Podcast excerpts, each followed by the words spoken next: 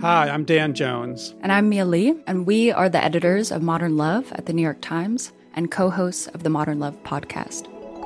We read love stories for a living. And by love stories, we mean essays written by real people about all forms of human connection. We're talking about everything from first dates to funerals, from sibling rivalries to new love at 85. On our show, we're going to bring those stories to life. We'll hear from the writers and also from the people who are written about. Relationships are the most important things in our lives, and the people that tell us their stories are just so brave, like way braver than I think I am most of the time. Yeah.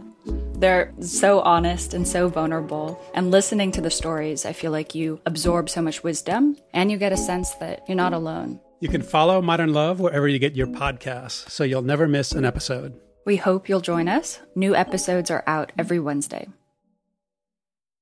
From the New York Times, I'm Michael Barbaro. This is The Daily.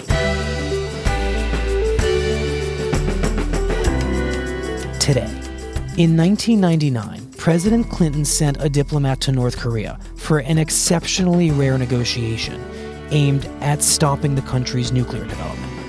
That was the moment, this diplomat says, when everything could have gone differently. His account of why it didn't. It's Thursday, August 10th. From NBC News in Washington, this is Meet the Press with Tim Russert. It's 1999. Donald Trump is a potential candidate for president and appears on Meet the Press. He's asked by Tim Russert about an escalating situation with North Korea. You say that you, as president, would be willing to launch a preemptive strike against North Korea's nuclear capability? First, I'd negotiate. I would negotiate like crazy, and I'd make sure that we tried to get the best deal possible. But look, Tim, if a man walks up to you in a street in Washington, because this doesn't happen, of course, in New York, but if a man walks up and puts a gun to your head and says, Give me your money, wouldn't you rather know where he's coming from before he had the gun in his hand? And these people, in three or four years, are going to be having nuclear weapons. They're going to have those weapons pointed all over the world and specifically at the United States. And wouldn't you be better off solving this really potentially unbelievable and the biggest problem? I mean, we can talk about the economy, we can talk about social security. The biggest problem this world has is nuclear proliferation. And we have a country out there, North Korea, which is sort of wacko, which is not a dumb, not a bunch of dummies, and they are going out and they are developing nuclear weapons. And they're not doing it because they're having fun doing it, they're doing it for a reason.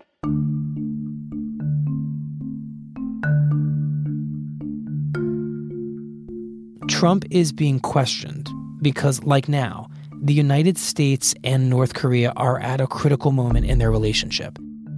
Bill Clinton is nearing the end of his presidency and is sending Bill Perry to North Korea to try to solve the problem. I'd start back a little earlier. We had a major crisis with them in 1994. A crisis over North Korea's nuclear program threatens to turn war games in the volatile peninsula into the real thing. And at the time, I was the Secretary of Defense under President Clinton. The United States and the international community demand that North Korea open up its nuclear facilities to inspection. North Korea at first cracks the door open, then slams it shut. The nuclear and gambit leaves the North Koreans were in the process of uh, taking spent fuel from their nuclear reactor and reprocessing it to make plutonium. Why is that such a serious problem? If they went ahead with that process at their reactor, which they had all the capabilities to do, they would end up with enough plutonium to build about six nuclear bombs. Wow. And we told them that we will not permit you to make that plutonium. It's pointless for them to try to develop nuclear weapons because if they ever use them, it would be the end of their country. And we were quite serious about that. It wasn't an empty threat. They took it serious enough that in their primary newspaper, they referred to me as a, quote, war maniac, unquote. Wow, that must have been. So that, that intense. caught my attention. Right. I had on my uh, desk a plan to conduct a preemptive strike with conventional weapons against their nuclear reactor, which would have taken out all of their plutonium. But the North Korean knowledge that we were prepared to take military action had a lot to do with them coming to the diplomatic table finally, and we got out of that something called the agreed framework. And so in 1994, they agreed to stop developing this plutonium.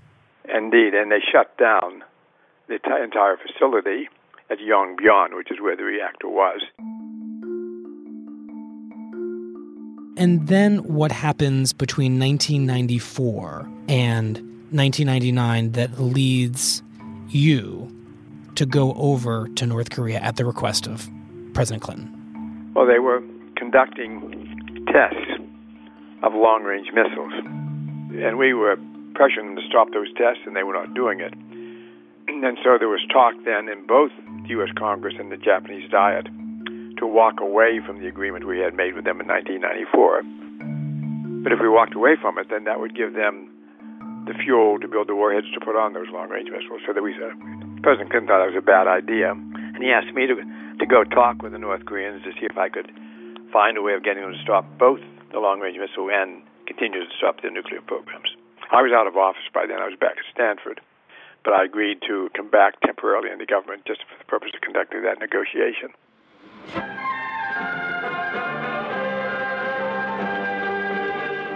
Let's talk about this trip you took to the capital of North Korea in 1999. That was pretty unusual for you to have been been invited and to have gone, right? Yes. Mr. Chairman, it's a great honor to meet you.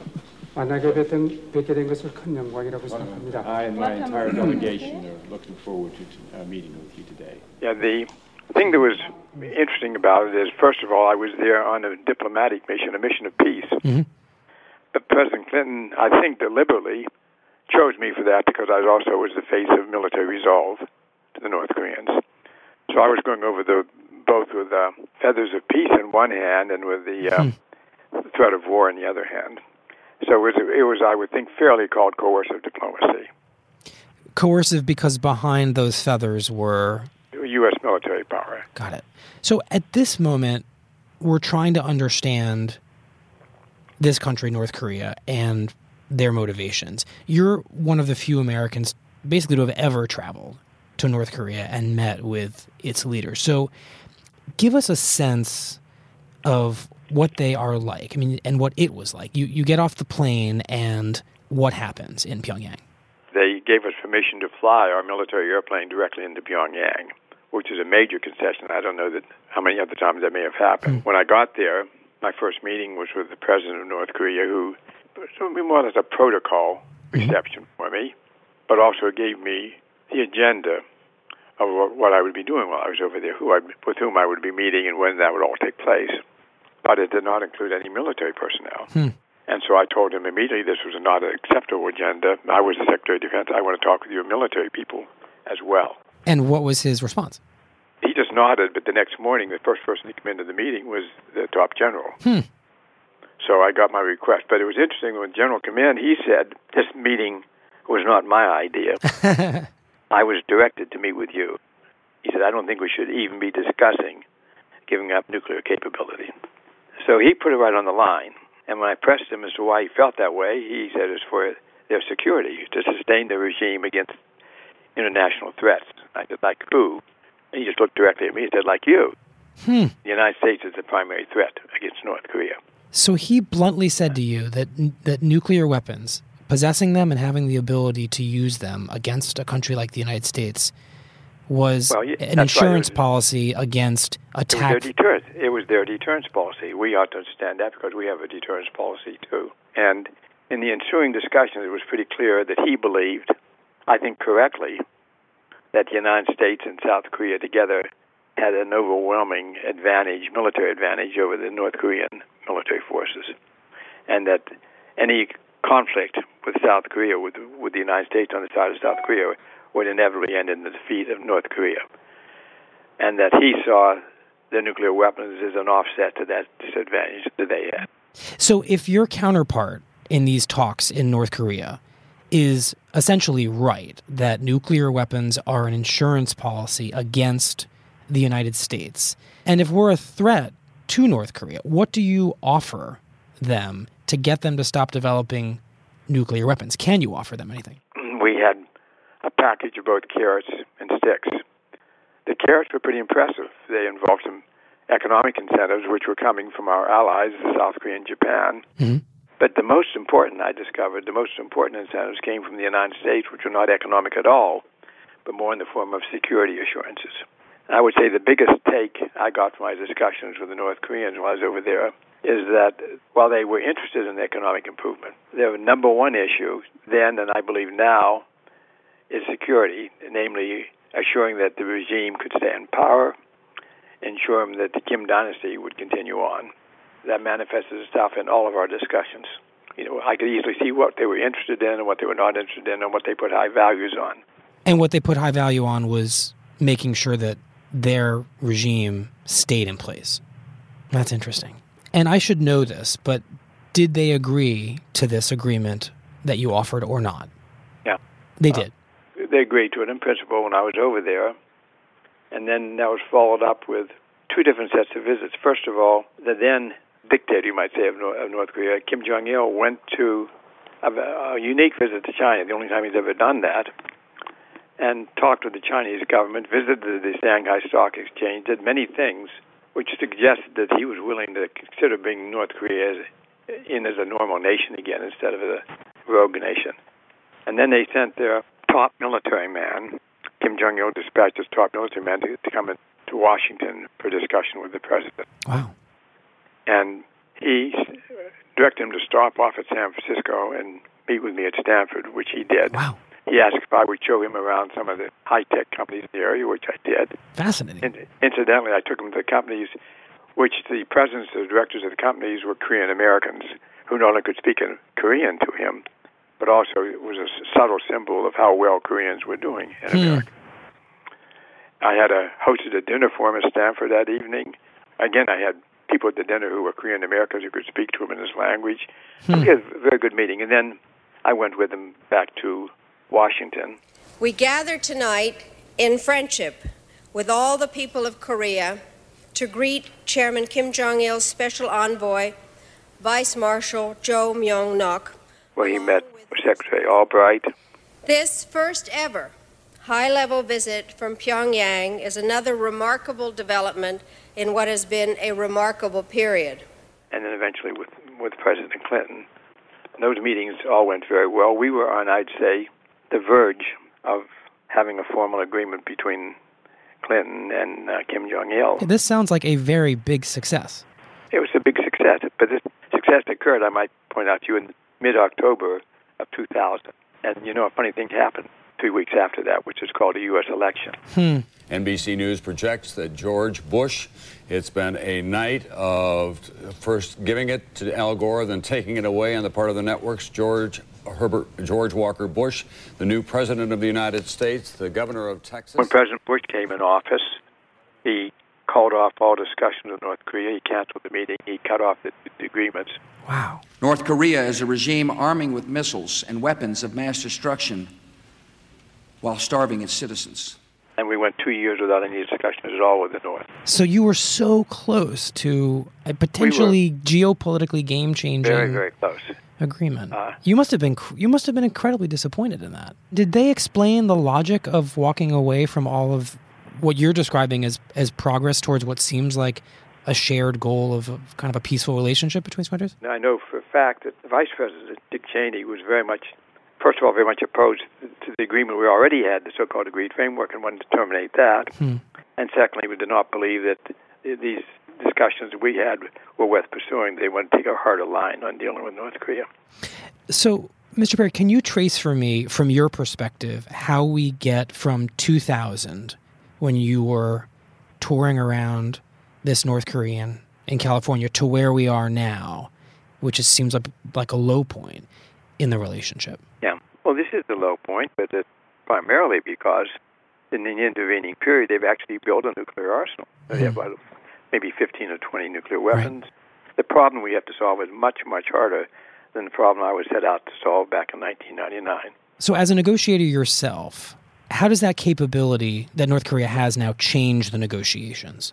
They have much more to give up now than they did then. They have to value what they're giving up today much higher than they valued what they were giving up back in 1999. 1999, they were giving up the right to proceed on a nuclear program. Mm-hmm. Today, they're giving up a, a nuclear program they have in hand with successful tests and with and with 20 nukes actually built. So it's it's infinitely harder for a for the And United had to have- States. we had to have greater incentives and greater disincentives. So much has been made of the president's comments on Tuesday, President Trump. North Korea best not make any more threats to the United States. They will be met with fire and fury like the world has never seen. I wonder if you see the value in that kind of tough language, given how serious this is. Uh, no, I don't see the value of it. Um, I think I see the danger of it, not the value of it. We have a long historical precedent of how we deal with statements about nuclear weapons, and I think there's a reason for that. First of all, I see the president's statement as a threat of nuclear weapons. I don't see any other way of interpreting it. And as I said, they will be met with fire, fury, and frankly, power, the likes of which this world has never seen before. The reason I don't agree with that is it's threats historically with every president, Democrat or Republican, have always been tied to deterrence or extended deterrence. That is, that we would use our nuclear weapons in response to the first use of nuclear weapons against the United States or an ally. And that's what it was for. And secondly, we don't make empty threats. That is, threats that we do not plan to carry out. Mm-hmm. Because empty threats weaken our credibility and weaken the strength of threats that we do intend to carry out. So I'm more in favor of the Theodore Roosevelt motto speak softly but carry a big stick.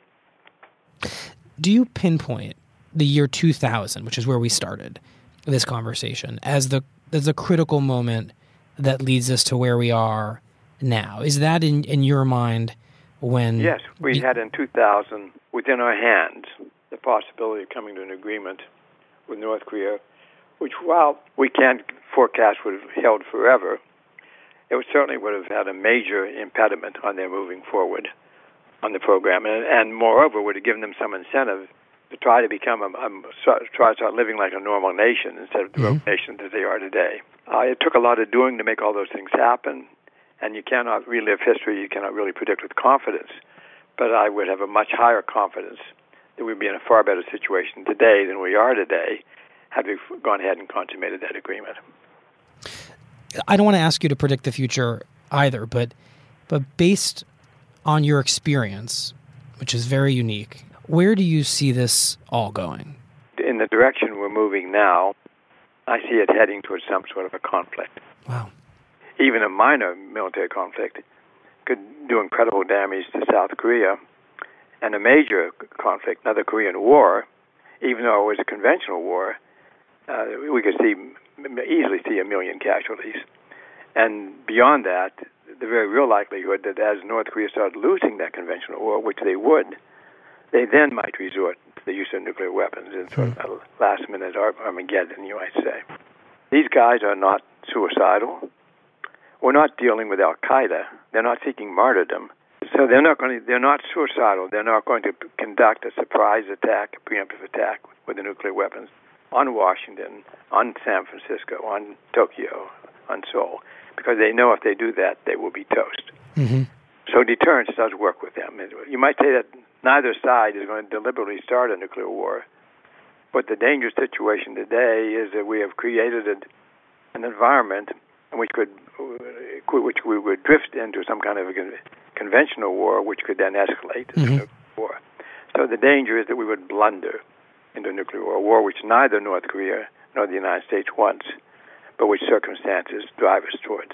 How afraid are you of us blundering into that situation? I'm very much afraid. I think it's a great danger. What we're doing now and what North Korea is doing now has put us on a collision course.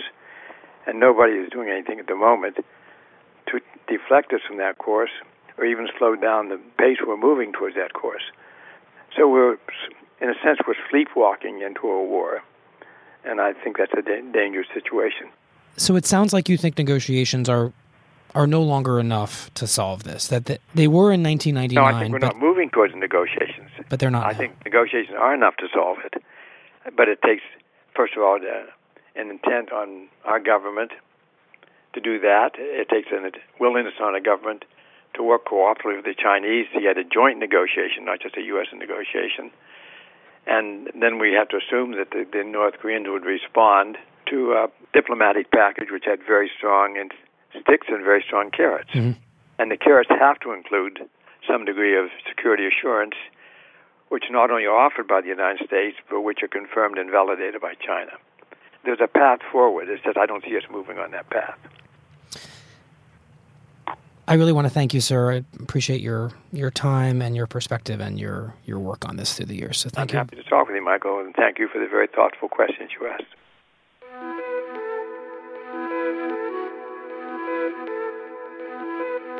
On Wednesday afternoon, North Korea announced that a plan to attack the waters near Guam will be in place by mid August.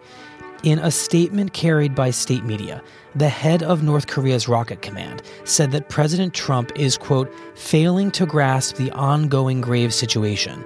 Sound dialogue is not possible with such a guy bereft of reason, the military official said, and only absolute force can work with him.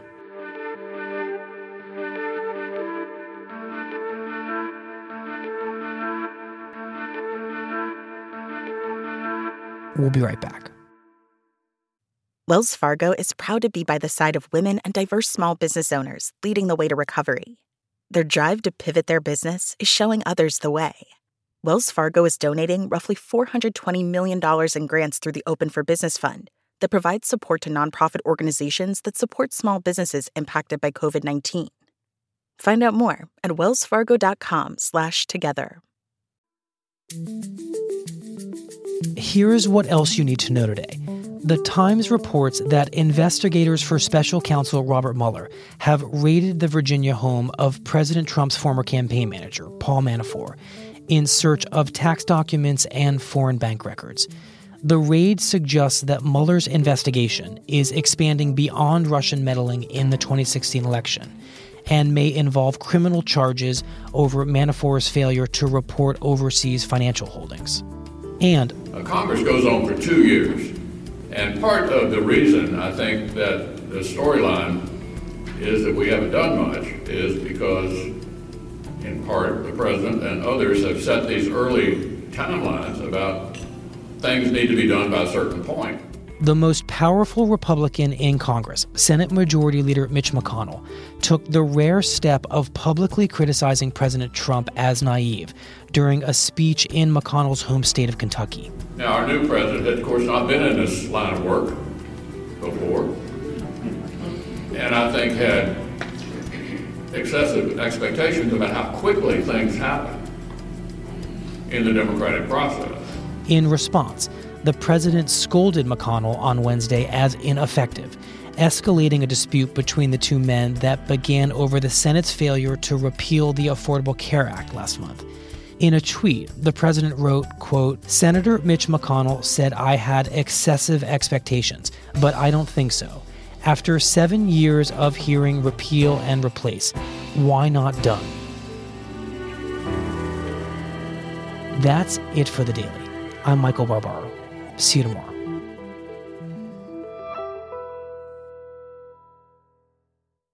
You're still running your business on QuickBooks? More like quicksand. The bigger your company grows, the faster you sink with outdated software.